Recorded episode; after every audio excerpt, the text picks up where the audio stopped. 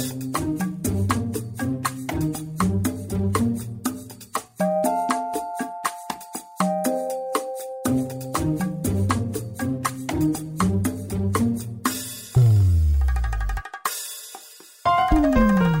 and Happy New Year. Welcome to the Gifted Life Podcast, where we have conversations about organ, tissue, and eye donation. You can always find us at thegiftedlife.org. I'm Lori Steele, I'm Joey Boudreau. I'm Sara Blakemore. and today on The Gifted Life, We'll be talking about how one little boy had a global impact on donation.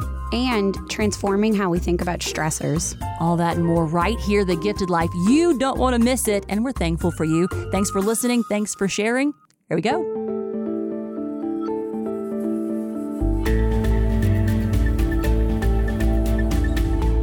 On The Gifted Life, we are so honored uh, to be joined by Mr. Reg Green. Hey, Mr. Green. Yes, hi. We certainly to- appreciate nice to be you. on the show.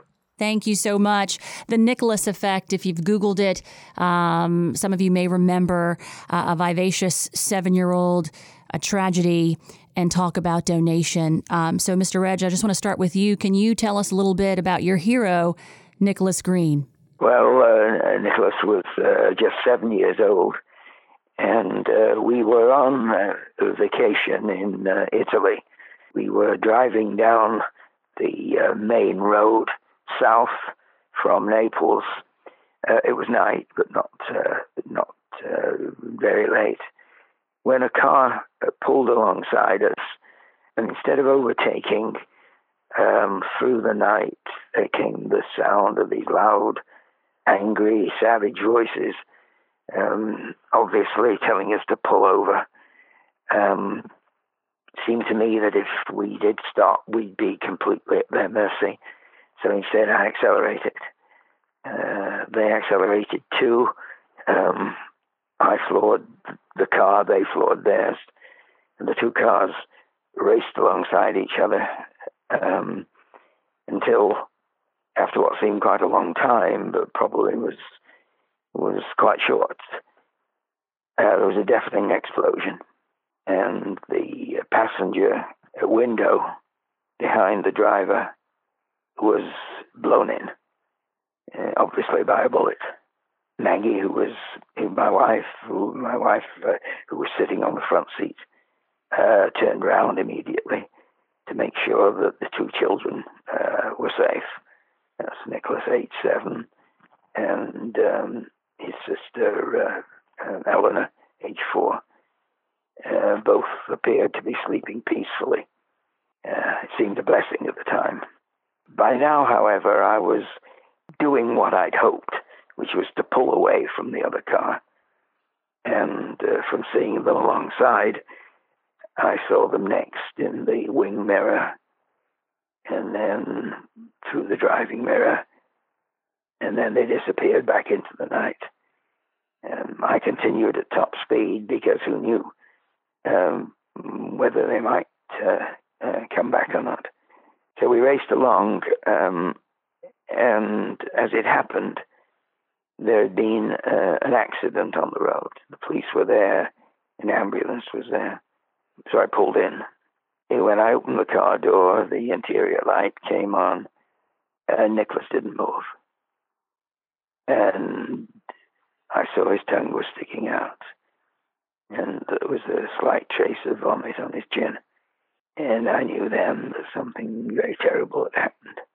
Um, he was bundled into the uh, into the ambulance, which was there for the the other uh, purpose, as I as I said, um, and taken to a little hospital, um, where we were crushed to hear that uh, uh, he was too badly wounded for them to uh, operate on.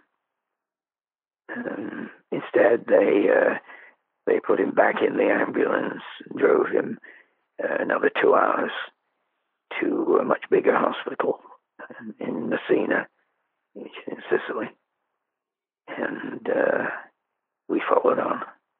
When we got there, the um, it what looked like the entire medical staff of the hospital had gathered in the ICU. Not mincing words at all, the chief neurologist said to us, uh, the situation is very dramatic. We knew then that um, our worst fears were being realized. They said that um, they couldn't uh, operate at the time because he was too weak, uh, and the hope was that he would be able to recover um, and be strongly enough for them to be able to to operate on him in a day or two's time.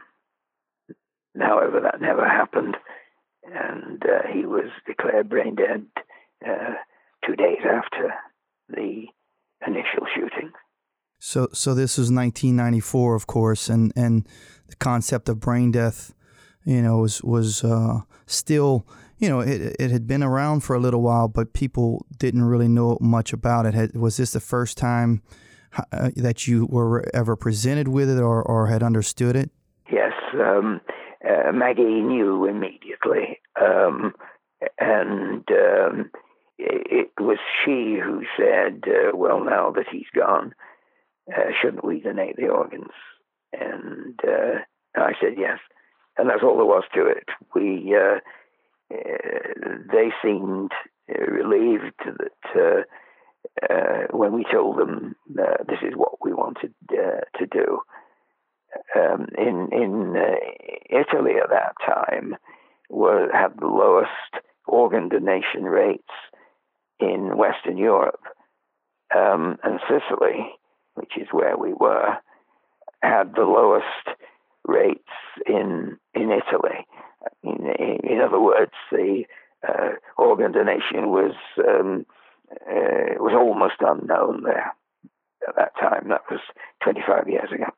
So, did you guys bring up the donation, or was that something that you guys were approached with? No, we um, and until that moment of Maggie saying that shouldn't we donate the organs, everything had seemed black. I mean, there was no there was no good in it at all.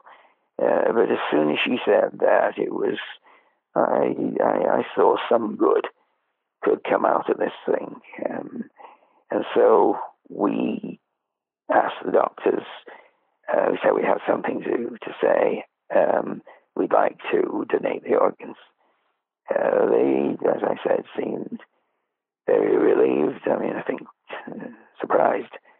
Um, but from then on, it was all done very simply. And where did you guys? Everything clicked into place. Yeah, it sounds like it. You guys are, are so strong, and I know that we just came up on the on the 25 year anniversary, but back then, um, not like now, donation is talked about um, how did you guys know about it to be so comfortable with it to know that that was the choice, the right choice to leave that legacy? Well, we never had a conversation about it, but you know, we as citizens, we we knew about it, and uh, I mean, you know, just as always seemed to uh, us both. Although we, I say, we didn't, we haven't talked about it. It always seemed that it was the the obvious thing to do. I mean, the the, the slogan is "Don't um, uh, don't uh, bury your organs," um, and uh, that really has always seemed a great waste uh, uh, to me. Uh, what we didn't know was, of course, just the extent of the um, of the good that could come out of it. Um, um, in Nicholas's case, there were seven uh, recipients, um, two corneas and uh, uh five organs.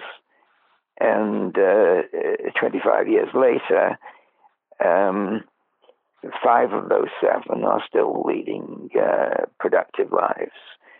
So, I mean, that that itself was was an astonishing thing you know, to us. Uh, the, the other thing we didn't know about at that time was just um, how uh, scarce um, uh, donated organs were, and of the um, death rate on on those waiting lists. That came as a mm, totally new idea to me. So, so you know, and you talked about seven people's lives were touched, but then it, it's really much more than that. Countless more lives were touched because of Nicholas and because of the d- decision that you guys made. You know, there was a book written and a movie and and a foundation that touched so many others in so many countries, basically a global effect. Can you can and it actually won an award with uh, the AOPO, uh, and and you know it's something that I, I can you know, before we came on, I remember having many conversations just with other colleagues throughout the country about how much the Nicholas effect touched them. So, can you tell us about, you know, what inspired you to then take the next steps of going beyond those seven lives? Yes, I'm a journalist, and uh, I have worked much of my life on daily papers, um, and uh, I'm very uh, aware that um, front page story on Monday is largely forgotten by Friday. Um, uh, but um, the response, the initial response to uh, to Nicholas's death, all these um, uh, newspaper stories, all the interviews that uh, we were asked to give, showed us that um, we had a chance to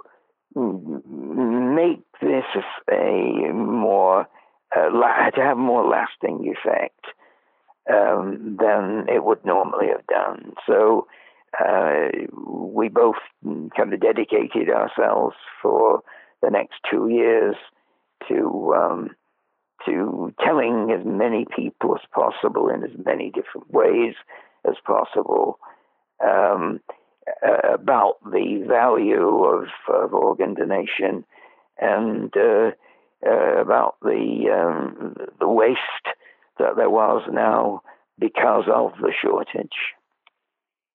I said two or three years because um, after that um, we had twins. um, I was um, reading about that. We, we wanted life to go on, mm. and um, um, Eleanor, who uh, very much loved her um, her elder brother, was now suddenly an only child, and we were uh, concerned that um, she might feel too lonely, and uh, and that on our side, you know, we may uh, heap too much of the of uh, affection on her uh, oh, yeah. to suffocate her. Oh. we felt we we felt we needed uh, we needed to share this. So the twins were born, and that from then on, of course, Maggie was um, had uh, much less that she could do, and so I pretty well have run the show since then. Uh, well, so uh, just to get everybody on the same page, so that was back in 1994. Nicholas was seven he would be 32. So 25 years have passed, and I just want to uh, pick your brain. I know that you're 90 now. So, in those 25 years, some of the positive impacts, Nicholas Green's legacy, we know that more lives have been saved. We know that the um, registry has had a positive impact because of his story. So, can you walk us through what you think are, are, are some of just the, the biggest positives, the legacy of your son? Yeah, the, I mean, the, the, the most immediate uh, impact um, was uh, in Italy, where uh, literally within weeks organ donations went up 25%. Um, not just people signing cards, but actually you know, donating the organs. Um, it's hard to believe, but um, but it occurred. The uh, that three months uh, he he died on October first. And by the end of the year, uh, organ donations had risen uh, 25%. Now, they went on rising um, for the next 10 years, uh, so that in the end, donation rates were three times uh, as high as they were um, immediately before um, all this took place. So, literally, thousands of people are alive today who who would have died. Um, that so it's perfectly clear what had happened in, in Italy. Around the world, of course, it's um, it's less easy to see, but there's all sorts of empirical evidence to show that um, uh, organ donation rates. I mean, in all the the um, developed countries and a lot of the undeveloped ones as well, um, did see some increase um, as a result of uh, uh, this story. You, uh, Joey, I think, mentioned that um, being a movie made, um, I, I, wrote a book called The Nicholas Effect. 25,000 copies of that uh, were sold. And um, uh, hospitals, um, um, community groups, uh, OPOs, all over the US um, have used that book as a um, to teach and to um, and to gain uh, motivation for um, uh, for donations. Now um, that book um, was the basis for a movie, a, a, a um, made-for-TV movie, one of them uh, on the CBS movie of the week. It was shown um, and uh, was an instant um, uh, success. It went around the world, and uh, into this day, it pops up on cable news in India or um, South America or what. And um, so it's still changing minds in all these places. The the executive producer told me that um, 100 million people uh, around the world have seen it, and uh, we know that it um, changes minds wherever it's shown because um, people just send us emails and say that that they saw it spurring those healthy conversations about donation is what we talk about here on the podcast. And sir, you sure, certainly have, have done that through um, through your son Nicholas. And I love watching the the home movies, listening to him talk, and I loved how you were talking about his little freckles um, on his face, but just getting to know him um, through you guys, the way you guys talk about him, it, it's easy. Your storytelling is is amazing. Um, who wouldn't want to listen? Who wouldn't want to learn? Making that educated decision. Yeah, and I'm sure there's so many lives you don't realize you have saved outside of Nicholas's direct donation. I'm wondering if you've ever met any of the recipients. Yes. Um, um, you have to remember that it did it just did create a sensation uh, in Italy, and uh, the result was that um, the these people were known within days. The mayor of Rome himself telephoned us to tell that a boy from Rome uh, had received Nicholas's heart. Um, and uh, it, the, the, other names uh, became known within the next day or two. That was unusual right from the beginning, though they were just names to us at that time. And then a, um, a famous um, charity, it's called the Bonino Pulejo Foundation, named after two uh, uh, Sicilians, um, does a lot of very good work. They um, asked us to come back to um, to Sicily, um, which is where Nicholas died, um, to meet all the recipients. They would put on a conference uh, that would um, include us meeting the uh, all seven of them. As it happened, one of them was still in hospital at that time, recovering. He had a fairly hard time uh, before. Um, he was recovering well, but um, his parents were very um, nervous about letting him out too soon, so he was kept uh, in. But we met the other six and um, it was done in front of um, a battery of TV cameras and uh, and reporters from from kind of all the all the main newspapers and magazines, and they um, we weren't allowed to see them until a very traumatic moment when the door opened and in they all came into this vast um, um, arena where the, it was all taking place. And um, they were just the immediate families were there, the fathers and mothers, and brothers and sisters. Uh, but it was like an army. I mean, some some crying, some laughing, some cheerful, some some shy. And I think it was at that moment for the first time that I realized just the tremendous power that uh, one single decision uh, can be made. That all those lives transformed, I mean, not just their own, but all those of their, their relatives and their grandfathers and grandmothers who would have been devastated, and cousins, their, their friends, people they'll meet in life, the people they'll marry, children they'll have, all that, um, um, you know, just the just the ripple effect, and you know, you gave so many futures that day too. And and I was gonna say, you know, and, and meeting that, you know, obviously how powerful that was for so many, and then years later, you met the Italian president, didn't you? No, right away. I mean, before before we left uh, Italy that time, both the prime minister and the president um, asked to see us, and um, they um, they it, it, was done without without um, any reporters there. It wasn't it wasn't a sort of photo op uh, for either of them. They both saw us uh, separately.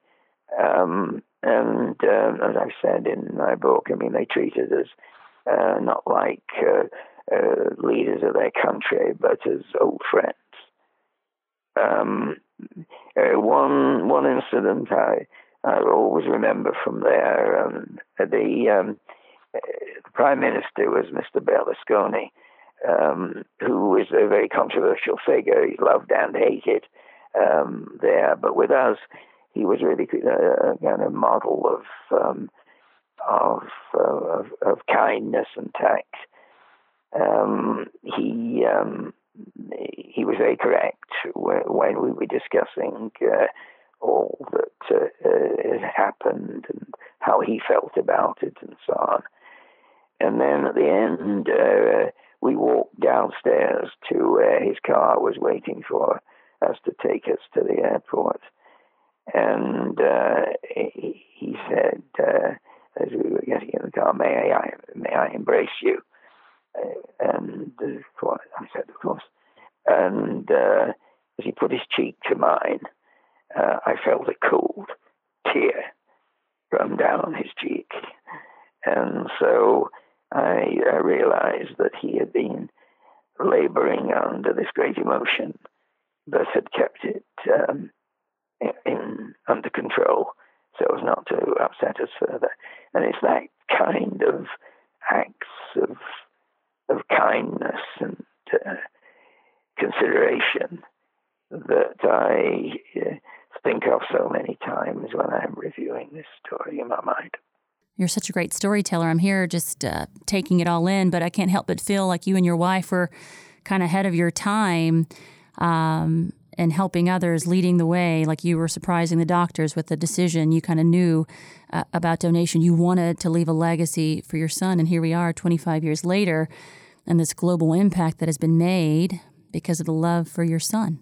Yes, yes. I mean, the legacy we we think of, uh, of course, you know, it's it's it's wonderful that so many people do know uh, Nicholas, but um, uh, it, it, it exists on two other levels for for Maggie and me. Again, although we don't talk about it very much, I'm I'm sure she feels this way as well. But but one of them is, the, of course, the sheer saving of lives, and that's probably the most important. Um, as I mentioned, thousands of people. Um, how do you measure that? But in in addition, it exists on another level, which is that of, of people feeling um, sense of hope that uh, they didn't have before. Many people have written to us to say something like, um, "This story has has given me uh, hope for a gentler, uh, of world, world." And um, so one has the feeling that, I think I, I, said this at the time, it sent a, an electric charge at the time through millions and millions of people. And it, to, to my astonishment as a daily journalist, um, it's continued uh, to have that effect. Nicholas uh, lit a spark of love in uh, in hearts all over the world. Yes, and continues to do so. Thank you, Mr. Green, for sharing Nicholas with us and for giving so many hope.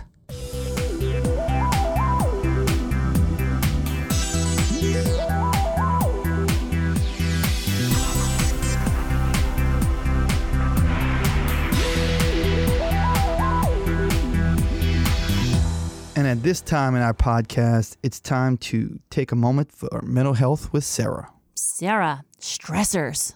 What are we talking about? Help. All right. So today we're going to talk about how to transform the way we think about stressors. Yeah. So everybody has stress in their life. I'm stressing now.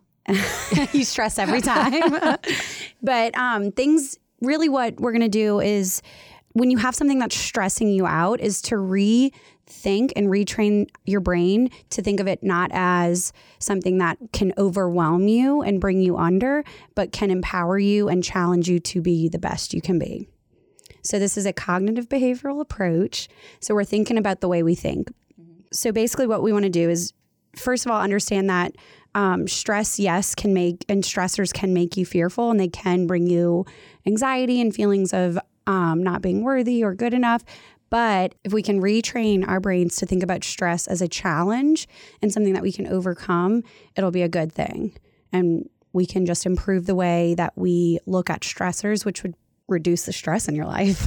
yep. Sounds easy to say. It sounds easy. no, but a, a, lot of times, you know, it does. It's it's hard to be a better version of yourself mm-hmm. without addressing those stressors. A lot of times, I get stressed out when I'm in speaking in public, right? Mm-hmm. For instance, you and do?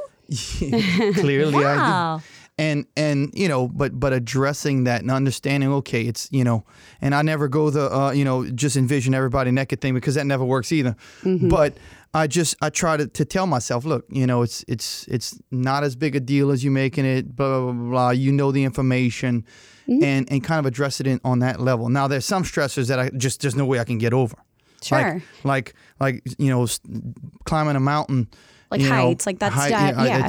and I'm not saying everything that stresses you out or every stress in your life you can overcome because there are some things that you just can't. Everybody has, you know, fears, but it's more about challenging the negative thoughts about stress. So instead of if you have a stressor and all of your thoughts are you're going to fail, you're not going to do good, challenge that with something that's realistic. So like you said, public speaking, instead of saying, you know, I'm going to fail, I'm going to stutter, say, I know the information, I can do this, and no one's going to be paying as much attention to the little mistakes I make as in the big picture that I'm trying to mm-hmm. communicate.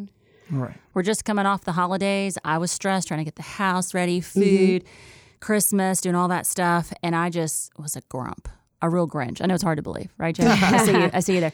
But then I said, I'm gonna I'm gonna plaster a smile right here mm-hmm. to try to fake myself out. Didn't really work, but in my little brain, like I was like, let me just smile. Like maybe smiling will help me get out of my funk. yeah, which that's I mean that's you taking control of your thoughts, and Tried, thoughts lead to better feelings and a more positive experience. So. That was the. We can I'm do it. still work on it. We can do we'll it. We'll talk, Sara. We'll talk. Maybe you have a topic you want Miss Sara to cover. Info at thegiftedlife.org. We'd love to hear from you.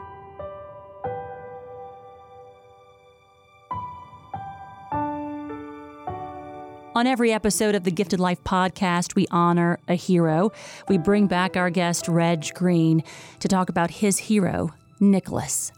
Well, Nicholas was seven years old and um, uh, a very gentle but very fun loving and uh, interesting uh, uh, little boy. His teacher said uh, she always knew he was uh, her teacher um, he he would play, she said, with uh, other kids when no one else would, and so it seemed um, really um, quite appropriate that even in death, um, he continued uh, to give. He was a very bright boy uh, as well, um, very uh, interested in in history and uh, even the classics. Um, when we were going to Italy, we played a number of games um, in which um, um, he was a Roman uh, soldier uh, going back to Rome after many years on the on the frontiers of the Roman Empire. Um, Hadrian's Wall in uh, in uh, the north of England and the Alps, uh, all places that he'd been. And uh, we told him that uh, in this story that when when you get back to Rome, um, your name will be uh, known all, all over the world. Um, people will write poems about you. Um, you'll get a gold medal. And it all came true. With this difference that uh, uh, Nicholas uh, conquered not by the force of arms, uh, but by the power of love. And that, of course, is much stronger. And now we pause and say thank you to Nicholas for the gift of life.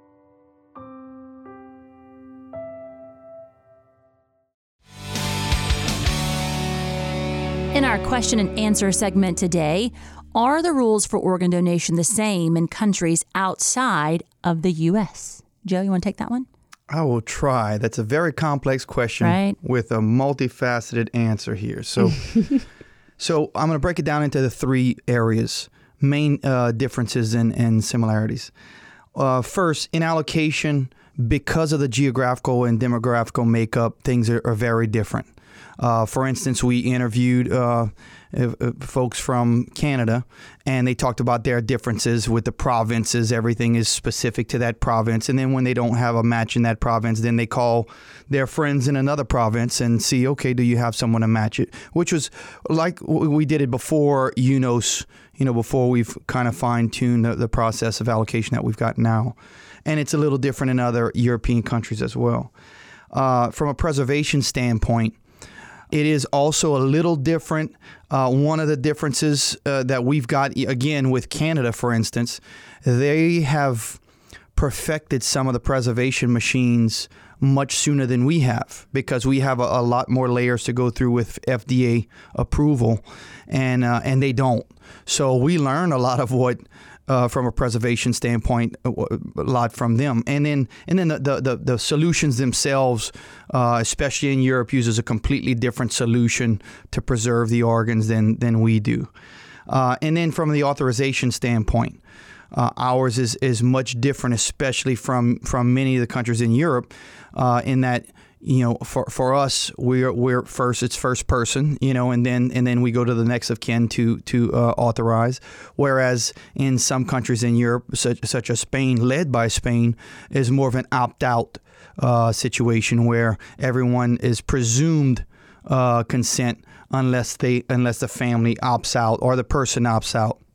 So those areas are different, uh, but ultimately, the donation process you know, after death, where, whether it's neurological death, brain death, or circulatory death, DCD, uh, is is basically the same. The, the recoveries, uh, the, the, the the surgeries, the you know themselves are all the same whether you go to Africa, Europe, Australia, or United States. So ultimately, across the world, organ donation is viewed as a gift from one person to the other, and it's still an amazing thing. And if there's differences, it still comes down to it's a gift to give. So it's really great. And um, if you do have any questions you'd like us to answer, email us at info at giftedlife.org or give us a call at 504 648 3477 so we can play your message.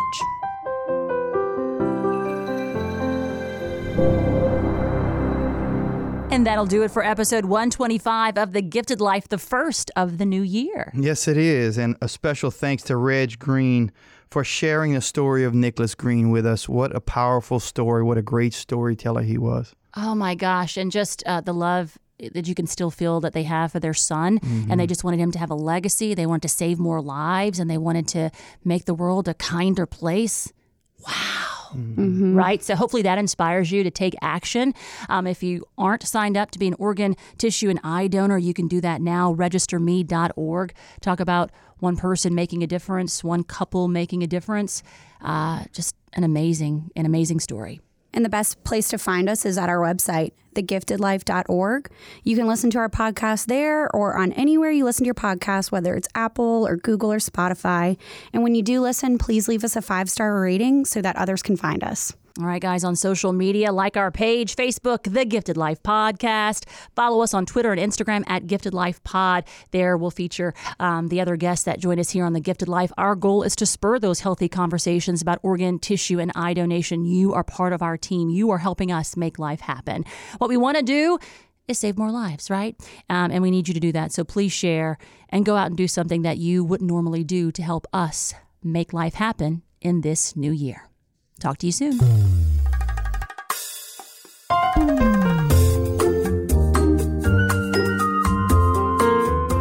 This is a production of LOPA, or the Louisiana Organ Procurement Agency. The Gifted Life is hosted by Lori Steele, Joey Boudreau, and Sara Blakemore. Our executive producer is Kirsten Hines. Producer is Shalon Caraway. Intern is Rebecca Ranum. And we are recorded, engineered, and mixed in our Covington, Louisiana studio by Troy Perez.